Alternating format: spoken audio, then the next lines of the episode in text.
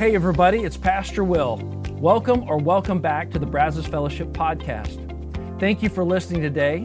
And at the end of this episode, please take a moment to subscribe to this podcast if you aren't already. But more importantly, I hope the following presentation inspires you to take the next step in your faith journey. Enjoy. It's wonderful to see your faces. And wasn't this wonderful to celebrate the life change? We have it. Let's give the Lord a hand one more time.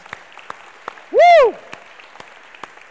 I have missed a lot of things over the last 18 months. That is probably at the top of the list, uh, getting to see people be able to do that together, celebrate that together as a body of Christ. It's wonderful. Uh, so, next week, another really exciting piece of uh, news to share with you. Next week launches at the movies here at Brazos Fellowship. So, we're excited. Yeah, again, we're so pumped. and for those of you who don't know, that is a, one of the biggest outreaches we do out of our whole year. And it's really kind of ironic because it's the middle of the summer in a college town, which is the time when everybody says, you know, uh, you know, the movie theaters have less show times and everybody trims everything back, right? Hours seem to cut back. And, but we've just decided what can we do in the summer that could be a big outreach, that could maybe help more people come to faith in the Lord. And this at the movies thing has become almost like another Easter in the middle of the summer for us. It's crazy. When I share this with other uh, churches in other college towns, they go, "What? You what? What's happening?" And uh, I tell them what God does. It's amazing. It's in, eh, just absolutely incredible. We see people's lives change every single year, and it's because you guys invite them. So, once again, as the pastor of this church, I want to put it to you please be open to this week. Who can you invite? Starting next weekend. I know it's the 4th of July, but you can come to your at the movies in the morning and catch your fireworks and all your 4th of July at night, right? You, this is, should not interfere. Bring your family, your friends, anybody, people that you live around, work around. Invite people. We're not trying to proselytize out of other churches, although it's funny to me. I have people all the time say, Hey, I go to such and such church, but I wouldn't miss at the movies. And I'm like, well, that's great, but I, you know, it's kind of funny. But it's awesome. I'm excited that people love it that much. But I also want you to know the reason we do it is not to try to get people out of other churches, but to get the people who don't go anywhere, which is the vast majority of our population in the Brazos Valley, to come and try, to come and hear, and to come and be exposed to the message of Jesus Christ. And every year that we do that, we've seen lives change every year. So we're excited to get to share that with you guys again this year. And I hope that you will take advantage of that. Invite people, invite them, invite them. We're going to have all kinds of goodies the popcorn, the soft drinks, and everything. It's like going to the movies on us. That's so, I mean, it's a no brainer, right? Normally it would take probably 50 to $100, depending on how big your family is. Anyway, I'll stop talking about the movies. It's amazing. It's incredible. Uh, don't miss out. So we will see you here next weekend for At the Movies. Now, this weekend, we are going to wrap up a series that we've been in. I think this is our seventh week where we've been talking about this process of spiritual transformation into Christ likeness. We started the whole thing with the very first message that Jesus ever publicly proclaimed, and that is the kingdom of God has come. It is at hand, and it is open for you to be a part of. So, the first question we got to ask is how, if we're going to be a part of the kingdom of God, what is God's number one desire for us in his kingdom? What, what does he want? What, is, what do we need to do? What is the agenda? What is the objective? What's the mission? And very simply put, it's Christ likeness. Christ likeness. He desires to make us into a reflective image of his son, Jesus Christ. Now, everybody's reflection of Jesus is going to look a little different because every person is a little bit different, but we should begin to take on the character qualities of Jesus. Now, that may sound like a whole lot of legalistic work, but it's not, okay? It is a cooperative effort alongside the Spirit of God Almighty through His Word at work within our heart, God wants to transform us. He wants to first start with transforming our minds, which will drift down into our emotions, our feelings, and our feelings impact to a large degree our decision making or our will, our heart, and then it goes external.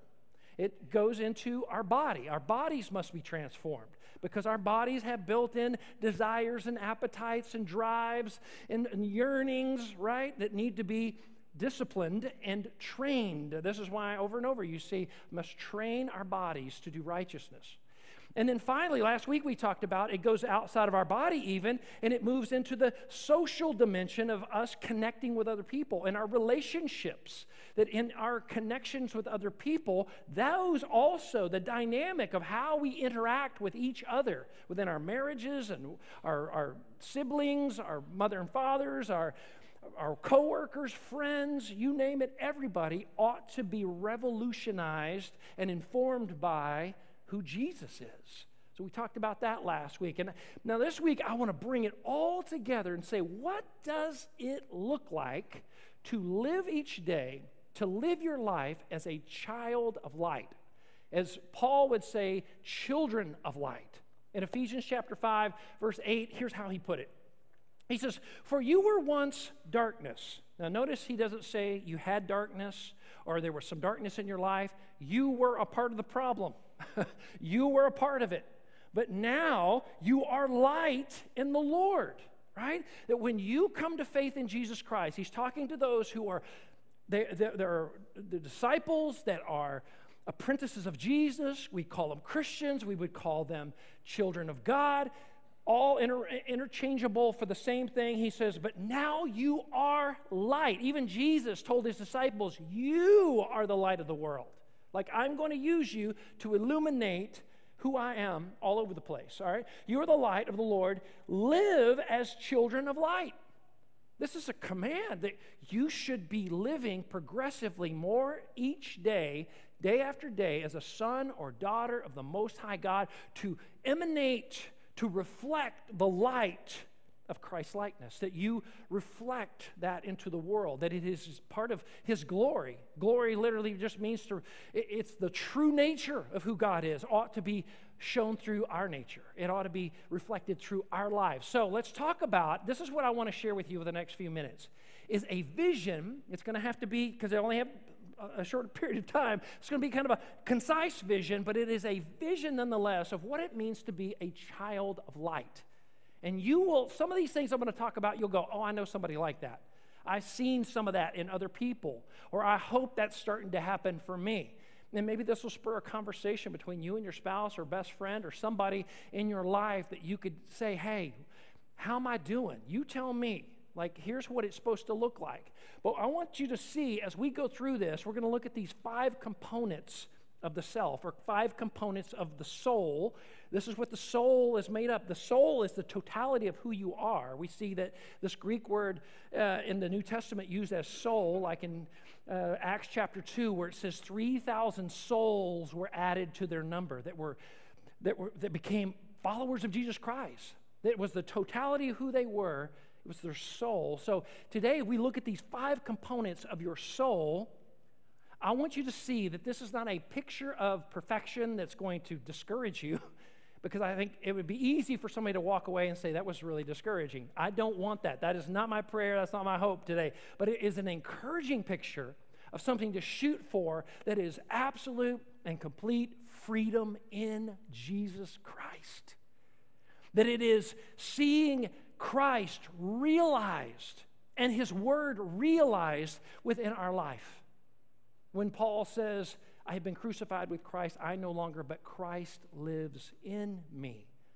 He wasn't just talking about a metaphor. He means the Spirit of Jesus within us to manifest who Jesus really is in and through us in a living way.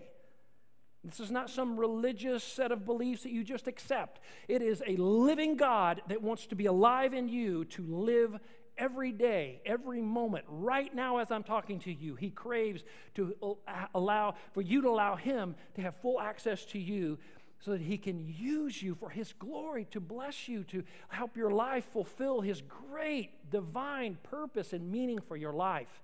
So, without further ado, let's dive in. Where do we get started on this transformation process? We start right up here with our thoughts.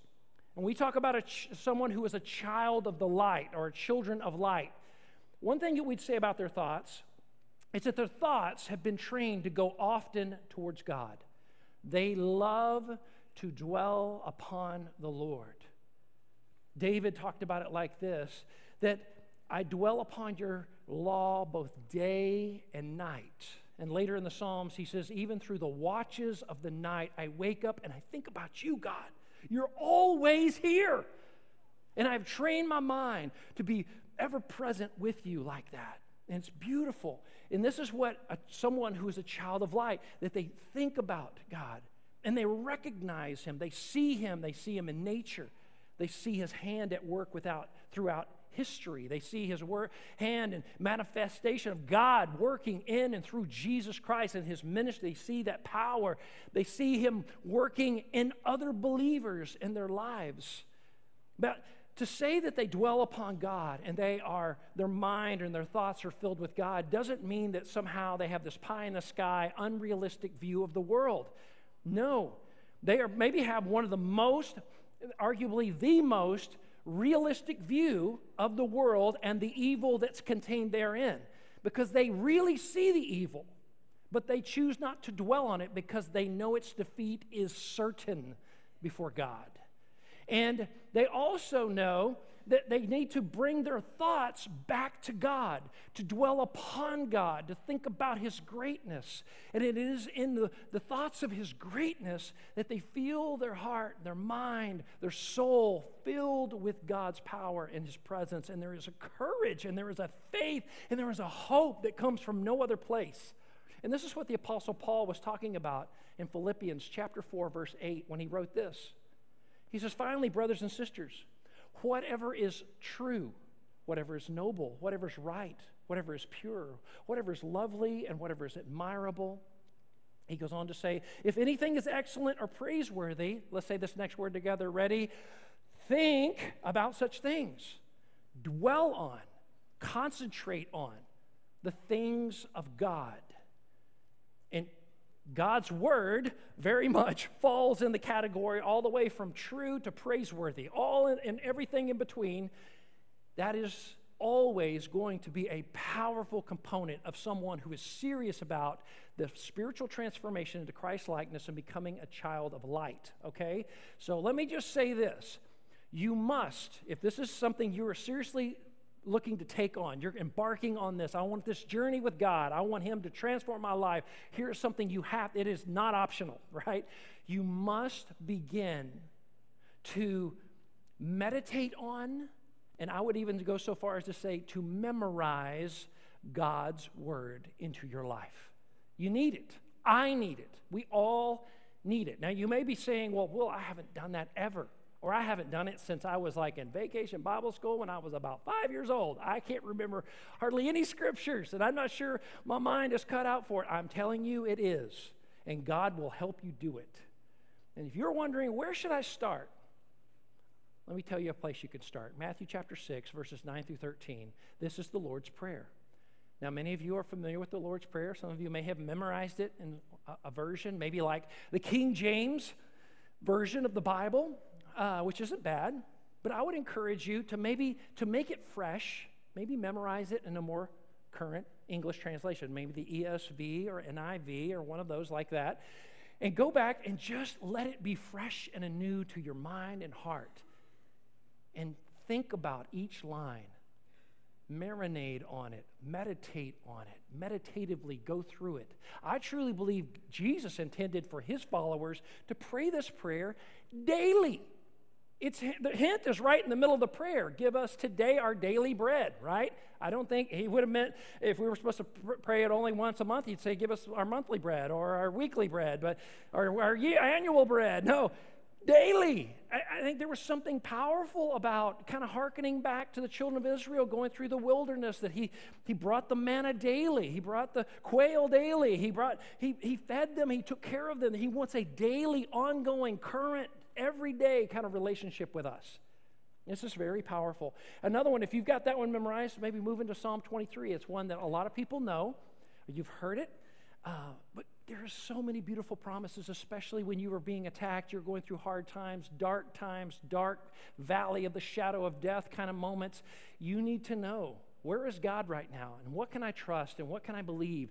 That is such a beautiful psalm for those kinds of moments.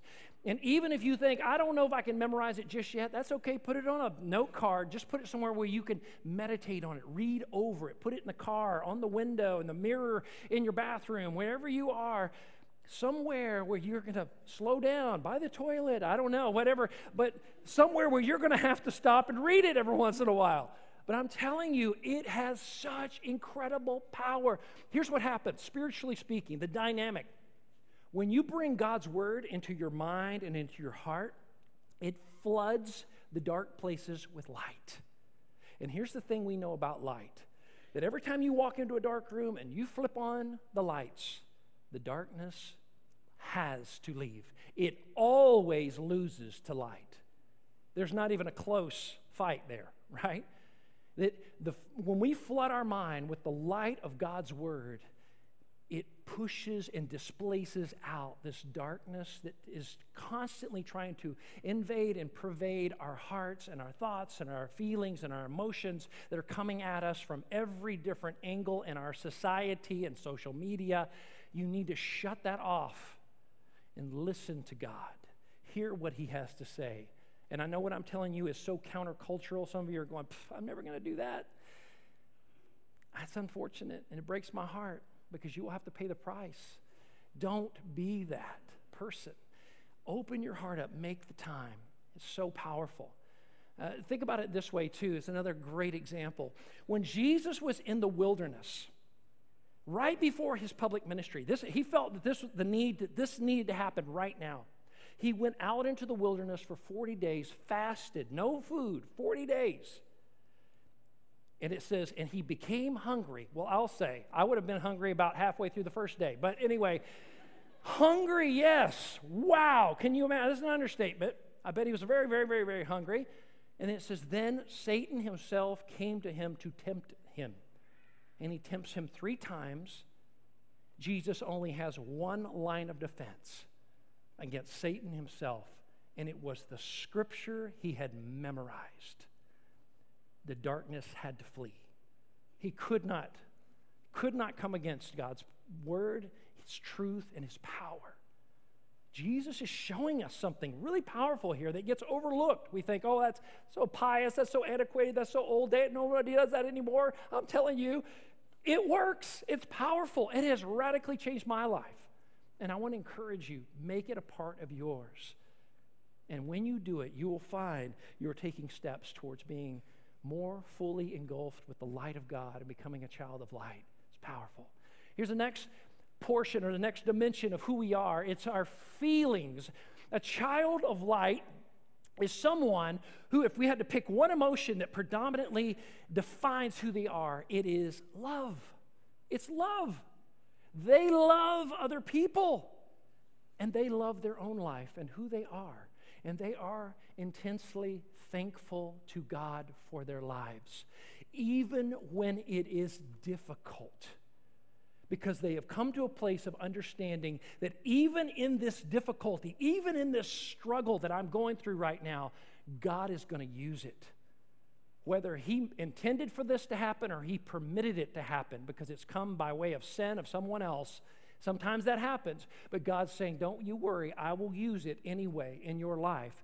And if you will trust me, I can leverage it to transform you into further Christ likeness. And this is what they have learned that they're able to hold on to. This is so uncanny. They can hold on to things like joy and peace in the middle of persecution that is unjust. Did you hear what I said? They can go through times where other people are treating them like garbage and they don't deserve it.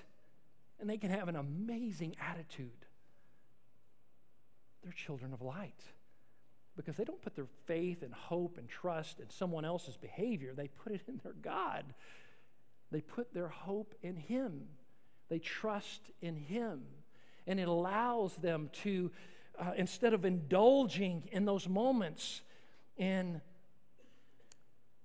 rejection and failure and hopelessness, which just leads to a downward spiral into depression, anxiety, and self destruction.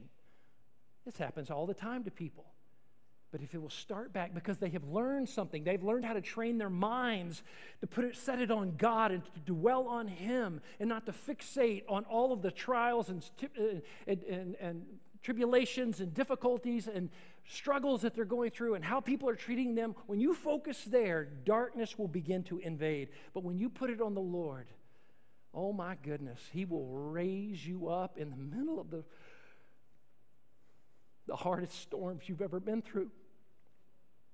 He will raise you up and He will set your feet on the mountain. It's beautiful. Few are willing to do it. Let's talk about the three pervasive um, emotions that define a person of light, a child of light. It's love, joy, and peace. So let me define each of these. First, love. Love is willing the good of another for their own sake. I, I, give you this definition because we have a world today, a culture that radically has tried to redefine love for us. It does not mean this anymore.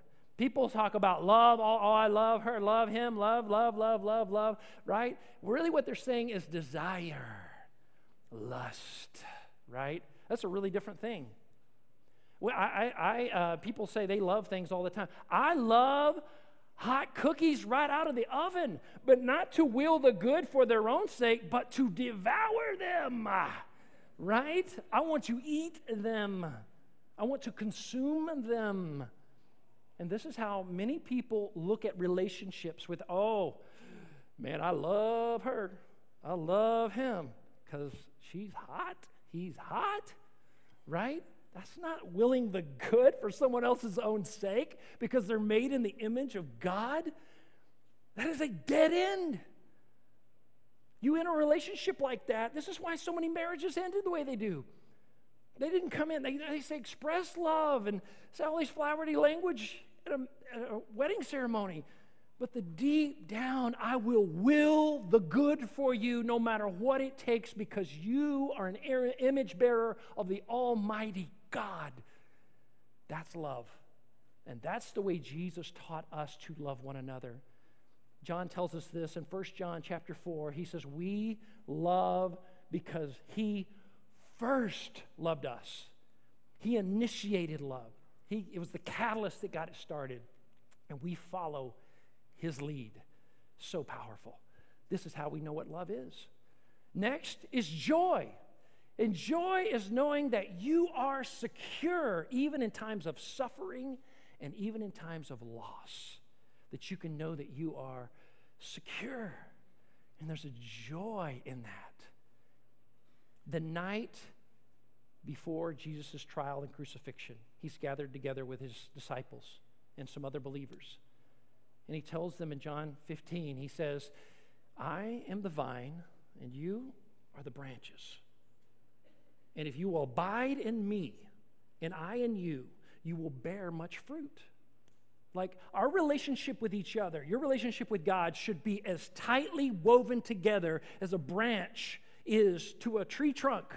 Like the fibers should be so hardly and, and so um, decidedly and confidently woven together, you got to get a chainsaw to separate this. And of course, Jesus says that if you are in me and I am in you, that no one can separate you from the love of God. No one, no one, no one. And he says, and if you are willing to be in me and I in you, there will you will bear much fruit. And one of the primary fruits that he's talking about is the spiritual fruit of joy, of being secure, no matter what happens, whether it's suffering or loss. And he goes on to say this in verse 11. He says, I have told you these things so that you will be filled with my, let's say together, my joy. Yes, your joy will overflow. Like you're full up to the top. Anything that overflows is like, that's all I can handle. That is all I can hold. I am full. And Jesus says, if you will focus on abiding in me, you will have joy that people cannot even understand and you will have it in the middle of circumstances that do not make sense to other people. And you are free in a way that other people are not. It's so powerful. And the final component of this feeling dimension is peace. It's peace. And peace is simply this internal, deep internal rest that is a result of confident assurance about the way things are going to turn out. It is a deep, hear it again, deep inner peace, a deep inner rest, rather, of the confident assurance about the way things will turn out. In other words, it is trusting God, hear this, with outcomes. All outcomes of your life the outcome of your marriage, the outcome of your finances, your career, your kids, your spiritual life. It is trusting God with all of these things. And can I just tell you, this has been one of those places for the last 18 months. If I can be just so honest, real, transparent, confessional right now, God has been hammering on me hardcore on this one. Because I have worried about the outcome of this coronavirus pandemic, what it's going to do, not just to our church, but to all the churches. It has been, it's been all heavy on my heart, but God has taught me to have peace in the middle of it, to give it back to Him. Trust Him. Trust Him daily, giving it back to Him. And He gives me my daily bread to make it one day at a time, one day at a time. One day, I'm just being really honest with you right now. It's been hard. I don't know about you guys, but I've worried a little bit. All right. I wish I'd say I didn't worry at all. I no, no, never worry. But I did, and I do sometimes.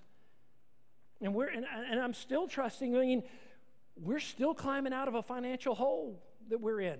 And, and, and, we're going to get there. And I'm going to keep doing my part. You keep doing your part. And God is going to take care of it. He has assured me, like, He is going to make things turn out according to His plan. And He can give you a peace for your situation, too. That's the only reason I share that with you today that he gives a peace not like this world gives. In John chapter 14, verse 27, here's what he says He says, Peace I leave with you, my peace I give you. I do not give it to you as the world gives. The world's peace is just the absence of conflict. Jesus is saying, I can give you peace even in the middle of conflict.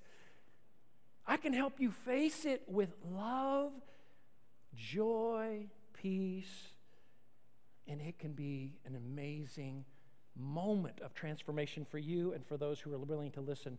He says, do not let your hearts be, let's say these words together, do not let your hearts be troubled and do not be afraid. Isn't that the place that our heart wants to go? In the middle of uncertainty and difficulty and perceived failure or perceived hopelessness. We think, we feels that way in the moment, and we want to go to these places, and he says, Don't do it. He says, I'm leaving this peace with you. Isn't this interesting that Jesus was just about to be tried and crucified? But he's saying, The thing I'm going to leave with you that cannot be taken away is my peace. It is like an inheritance, it's already loaded in the account at the bank. All you have to go down, do is go down there and get some of it, all right? And some of you are like penniless, can't pay your bills in the area of peace. And Jesus is saying, there's a full account right here. All you got to do is tap into it. And I can help you to have a confidence that you do not now have. But you have to trust me. You have to trust me. Your feelings can be transformed as a child of light. And here's the third one it's our will or our heart a child of God, or a child of light, rather, is one who says, I am ready to do whatever the will of God is, what is good and right in any current situation. In other words, I don't have to be first. Children of light don't have to get their way.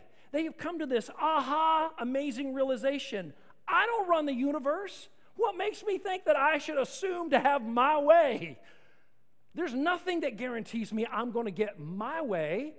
As a matter of fact, if anything, Jesus teaches us the real blessing is blessing other people with helping them get theirs, helping to bless them and help them what they need. And this is what Paul was talking about in Philippians chapter 2, verses 3 and 4. I love this. He says this Do nothing out of selfish ambition or vain conceit, but rather, I'd like us to read this statement together, but rather, in humility, value others above yourself. Now, let's just think about that for a minute. In humility, value others above yourself. Now, in humility, humility is not thinking less of yourself, it's just thinking of yourself less, okay? It's just putting other people first. It's willing to, to see the real blessing is being able to bless someone else. And in humility, value others above yourself. Do not look to your own interests, but each of you to the interest of the others. To the others. It's being willing to say, I surrender my will to yours, God, and I want to help bless other people. And there's this incredible promise, this incredible blessing that we're given in Scripture too. Second, uh, Second Chronicles 16 9 tells us this. The eyes of the Lord search the whole earth in order to strengthen those whose hearts or their will are fully committed to Him. There is a strength, there is a confidence that God wants to give you when His eyes that search the whole, it's searching right now. He's right here in this room, He's looking around the room right now. Who's willing to say, Yes, God, my will is submitted to yours? And would you use me to bless other people? Would you help me to meet needs around me? That's what ministry is. Christian ministry is simply meeting needs in the name of Jesus. Anybody can do this. It's not complicated. It's just a decision of our will to say, I'm going to step into the light and be your child in this situation. So powerful. Here's the fourth dimension it's our body. Our body. Children of light, their bodies are poised to do what is right, what is good what is righteous in any current situation. It's being willing to, um, they have gone through the, pro- the, the, the, process of practicing and training their body, as Paul would say, just like a professional athlete would train his or her body for the Olympic Games, they would train their bodies for righteousness. In other words, they don't get caught or embarrassed by junk that flies out of their mouth or things that they do without thinking because they've trained themselves that their knee jerk reaction, what they, what they are going to do without thinking, is loving and is kind, and that they are willing to pump the brakes and say, okay, if Jesus was me in this situation, what would he do? What would he have me do right now? And I'm going to, instead of just giving in to my initial physical responses and desires and longings and cravings and lusts, I'm going to surrender and submit to God. Now, at first, that's going to feel weird, but after a while, it becomes second nature. Surrendering and, and, working in conjunction and in harmony with the Spirit of God can become so intuitively, instinctually, uh, like second nature to you. It can be such a beautiful and powerful part of who you are. And um, it, it's a process of putting guardrails around the areas of your life where you know the temptation is the greatest to disobey God. You know, you think about guardrails for our cars when you're going around like a really dangerous turn and you've got your family in the car. Like a wise person, where would you put the guardrail? Do you come over here right on the edge and you go, okay, yeah, let's see if we can't try to somehow, uh, you know, adhere it to the side of the mountain? That's a foolish place to put a guardrail, right? Like uh, for me, I'm like, okay, we're gonna put the guardrail like over here somewhere. That's smart. Where are you being tempted right now? Where are you not just being tempted, but you are being schooled. You are being turned into a slave. You are a slave to the sin. You are a servant to it. You just do whatever it says. Come back over here. Put a guardrail. Get somebody that's going to hold you accountable. This is going to take some courage. You got to be honest with some people. You got to get that junk out of your house. You got to clean up your computer and get the stuff off of there. Get Covenant Eyes or some other program that you have absolute accountability for where you're going on your websites with somebody you can trust. You do something like that because you will not become a child of light until you do. You will continue to be a prisoner, a slave to sin, as, as Jesus called it. Don't be a slave to it any longer. He has come to set the captives free. This is what he came for. I love it.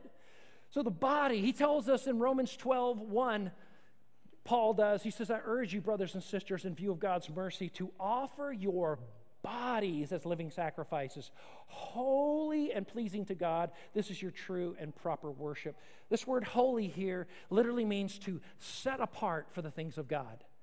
To set apart, put a guardrail around it, and say, This is for you, God. And he's saying, Do it with your body. Do it with your body. Do that with your body. Put a guardrail around it. It's so powerful. Here's the fifth of the dimensions it is the social dimension, or the social relationships that we share with other people. This is children of light in their social dimension. They don't play games, they don't try to manipulate people. They're real, they're honest, they're transparent, there's an easiness about them. They're just who they are. They aren't trying to be somebody else. How refreshing is that, right? They're, they're, they're, you don't, they don't ever come off self righteous or condemning. They're not easily offended by other people's political views or any other views or whatever. They don't walk around like that. Now, they look for opportunities to love. Now, love sometimes involves speaking truth that the other person may or may not want, like to hear it, but we say it with love. In John chapter 13, verse 34 through 35, Jesus said this He says, A new command I give you love one another. As I have loved you, so you must love one another. And by this, everyone will know that you are my disciples, my apprentices, my followers, my children, if you love one another. This one thing, this will define you to the whole world. Everyone, he says, will know. Love. I love this old story I'll just share it real quick by Billy Graham. This was way back during the Clinton administration. He was invited to a presidential dinner at the White House. And he went, and this was right at the time when Bill Clinton was going through trials and was being just completely, uh, you know, proven to be guilty of all the things he said he wasn't doing with the intern. And so he's sitting right next to Bill and Hillary at this dinner and tried to be kind and loving to them. They got in the car, and his daughter Gigi was a teenager at the time. She said, Dad, that's got to be so hard. I couldn't hardly even talk to him. This was just so hard. And he said, Yeah, Gigi, you're right. It is really hard. But here's what we need to remember in these kinds of moments it is the Holy Spirit's job to convict, it is Jesus' job to judge, and it is our job to love. To love. And that doesn't mean we don't have difficult conversations sometimes, that we don't bring up truth and that we need to have the conversation, but we do it in love. They need to know we have compassion, that we really love them. It's so powerful and so important that we live that way with other people. So here's the question I want to ask you before we pray and we dismiss. Which of these five dimensions of the soul describes what you would most like to see today? what, what, what you believe God has put on your heart that you need to start working on and change. Don't try to take on all five, it's too much. Pick one, right? Pick one. Maybe it's learning to your thoughts to dwell upon God. Maybe it's learning to get control of those feelings that start to downward spiral into fear and hopelessness and failure and rejection that starts to happen to you. Maybe it's your will and your body working together that you want to begin to, to practice and train your body to stop just giving in to your impulses of your flesh and saying and doing things that are totally contradictory to being a child of light, of being a follower of Jesus. Or maybe it is learning how to ask God to show you how to love other people by putting them first and learning how to humble yourself and to elevate people above your own agenda.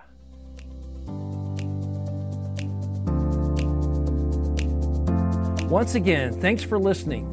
If you live in the Brazos Valley, we would love for you to engage with us at one of our weekend services. For directions, service times, and information about our fabulous children's and student environments, visit us at brazosfellowship.com. That's brazosfellowship.com.